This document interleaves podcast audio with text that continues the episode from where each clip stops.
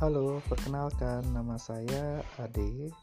Jadi, pada hari ini saya ingin membuat sebuah podcast mengenai cerita-cerita dari teman-teman saya, mulai dari kisah cinta, karir, dan lain-lain.